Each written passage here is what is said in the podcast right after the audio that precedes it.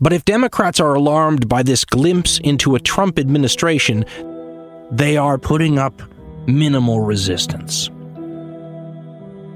Rather than worrying about whether or not genocidal violence breaks out again in the tens of thousands of deaths, maybe almost 100,000 in the southern U.S., Democratic members of Congress are motivated by almost completely different priorities. Because they think that the American people are going to say that they don't want to vote for the end times.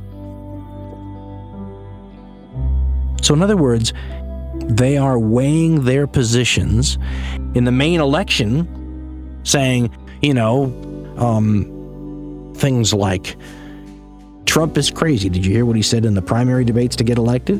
You know, it, it was funny because the reaction, the emotional response of the crowd, it was shocking and it was scary. And I think in the end, somewhere, from the political party's viewpoint, we're better off for it.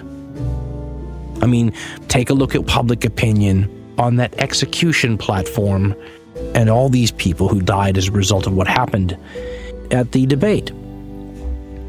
That doesn't necessarily turn voters on everywhere. I mean, you know, hundreds of people are going to die in this, so it's not a funny thing, but it's fascinating that at no point do people see the irony of this because the people that are tending to support Trump now are crazy. I mean, they're they're running around singing songs and dancing and, and chanting hymns and all this kind of nonsense.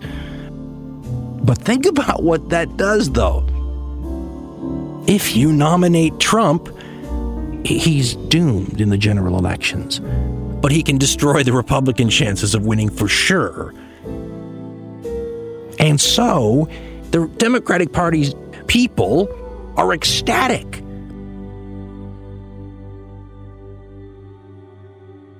While all this is going on, the leaders of the establishment in the Democratic Party, Bill and Hillary Clinton, were burning at the stake.